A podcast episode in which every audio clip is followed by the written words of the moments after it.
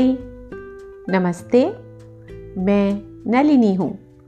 काकोलू कियम के ग्यारहवें एपिसोड में आपका स्वागत है। स्थिर जीवी उल्लुओं के किले में प्रवेश कर चुका है। सभी उल्लू उसके आदर सत्कार में लगे हैं। आराम और बढ़िया भोजन पाकर स्थिर जीवी तगड़ा हो रहा था और उल्लू मंत्री रक्ताक्ष यह सब देखकर हैरान परेशान हो रहा था। वो अन्य मंत्रियों और अपने राजा से बोला, आप ये सब क्या मूर्खता कर रहे हैं? मूर्ख मंडली की कथा यही दर्शाती है। पहला मूर्ख मैं, फिर मुझे पकड़ने वाला व्याध, फिर महाराज और फिर उनका मंत्री। ओहो, हम सभी महामूर्ख हैं।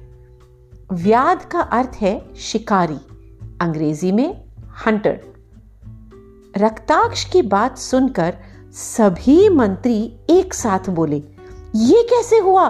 कौन है मूर्ख? और रक्ताक्ष ने मूर्ख मंडली की कथा आरंभ की। आइए, हम भी सुनते हैं मूर्ख मंडली की कथा। एक पर्वतीय क्षेत्र के महाकाय वृक्ष पर सिंधुक नाम का एक पक्षी रहता था। उसकी विष्ठा में स्वर्ण कण होते थे। विष्ठा का अर्थ है पक्षी की बीट, अंग्रेज़ी में बर्ड ड्रॉपिंग एक दिन एक व्याध वहाँ से जा रहा था। उसे सिंधुक पक्षी की स्वर्ण विष्ठा के बारे में कोई जानकारी नहीं थी। वो अपनी धुन में मगन आगे बढ़ रहा था कि सिंधुक पक्षी ने उसके सामने बीट कर दी। व्याध चमचमाती स्वर्ण विष्ठा को देखकर ठिठक गया और अचंभित होकर बोला, मैं यहाँ पक्षियों को पकड़ने बचपन से आ रहा हूँ। किंतु ऐसा पक्षी, जिसकी विष्ठा सोने की बन जाए, कभी नहीं देखा। इस पक्षी को तो पकड़ना ही चाहिए। अगले दिन सिंधुक पक्षी अपने स्थान पर आकर बैठा तो शिकारी के फैलाए जाल में फंस गया। शिकारी पक्षी को अपने घर ले आया और एक पिंजरे में बंद कर दिया। कुछ ही समय में उसे चिंता सताने लगी कि यदि किसी पड़ोसी ने पक्षी की स्वर्ण विष्ठा देख ली और राजा को सूचित कर दिया तो उसे दरबार में प्रस्तुत होना पड़ेगा। शायद राजा उससे क्रोधित भी हो जाए।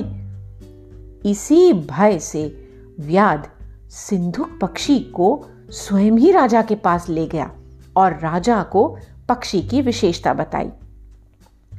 स्वर्ण विष्ठा के बारे में सुनकर राजा अत्यंत प्रसन्न हो उठे और तुरंत अपने सैनिकों को आज्ञा दी, इस पक्षी का पूरा पूरा ध्यान रखा जाए। इसके खाने पीने का प्रबंध भी अति उत्तम होना चाहिए। जाओ, ले जाओ इसे। किंतु राजा के मंत्री ने उन्हें रोका और कहा, महाराज, ये आप क्या कर रहे हैं? इस व्याध की बातों पर विश्वास करके आप उपहास के पात्र बन जाएँगे। उपहास का अर्थ है हँसी उड़ाना। कभी सुना है, कभी कोई भी पक्षी स्वर्णमयी विष्ठा दे सकता है? इस पक्षी को छोड़ दीजिए महाराज। राजा को अपने मंत्री की बात सही लगी। उन्होंने तुरंत पक्षी को छोड़ने का आदेश दे दिया।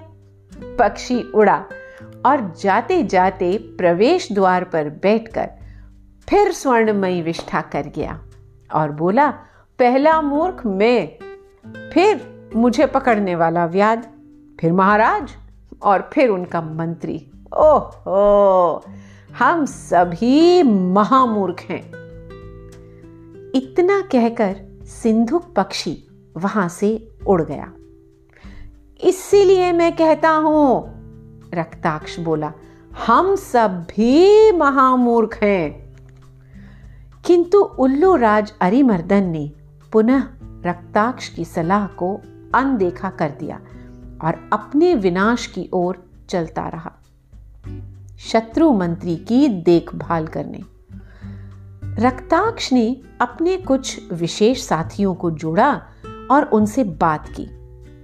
ये बहुत ही दुख की बात है। अब हमें अपने राजा की और गढ़ की सुरक्षा नहीं मिलेगी। वे स्वयं असुरक्षित हो चुके हैं। यहाँ से प्रस्थान का समय आ चुका है। कहीं ऊँचे पहाड़ों में शरण लेनी चाहिए। कहते हैं ना। रक्ताक्ष कुछ याद करके आगे बोला, जो आने वाली घटनाओं के लिए तैयार रहता है, वही सुखी होता है। वो रोता है, जो तैयारी नहीं करता। इन जंगलों में रहते रहते मैं बूढ़ा हो गया, लेकिन आज तक किसी गुफा को बात करते नहीं सुना। परंतु उसकी कथा इस तैयारी के बारे में ही है।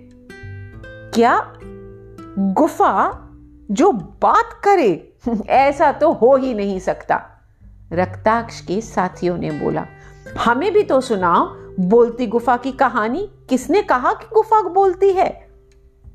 और रक्ताक्ष ने बोलती गुफा की कहानी आरंभ की।